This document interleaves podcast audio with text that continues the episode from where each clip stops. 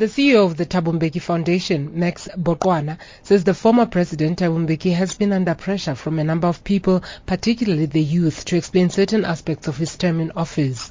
Boqwana says the former president then felt that he would want to contribute to the drafting of his history. I think because we have allowed um, so many people to write about us and tend to move away from the truth, it has become important for President Mbeki because he's still alive, he has been able to assess these things and we've been able to discuss some of them with him, is to respond factually and truthfully in a very simple, readable, non-academic manner for South Africans and Africans to understand some of the decisions that he was part of when he was at the helm of this nation. The letter addressed the coup plot which was said to have been masterminded by Matthew Phosa, Tokyo Sexwale and Cyril Ramaphosa. At the time, this was used by a number of people as an example of how paranoid Mbeki was. Mbeki says contrary to popular belief, he did not initiate the allegations nor did he meddle in the investigations around the plot.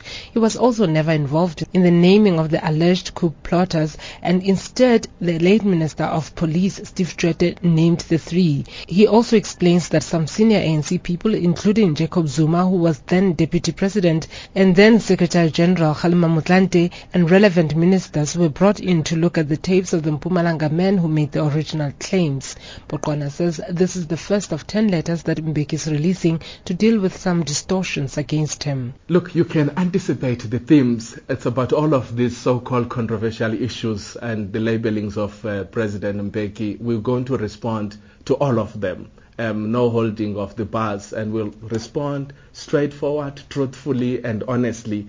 Um, so far, we, we anticipate that for the next 10 weeks, every Monday at 10 o'clock, we will release an article. The letter comes at a time when South Africans, especially on social media, have been comparing the presidency of Thabo Mbeki to the current presidency following President Zuma naming three finance ministers in a week. Some sectors of society were questioning why Zuma was not recalled.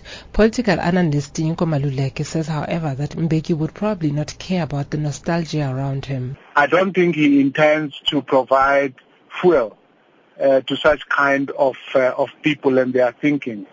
I think he he just cares about what he sees as uh, misconceptions and distorted information around uh, why he did what he did and what he might not have uh, what might not have been reported correctly. I really think that's what he's concerned about. However, Maluleke says he's not convinced Mbeki chose the right topics to focus on. He says it would have been more enriching if he had focused on the state of the country and the continent because his legacy will be remembered positively.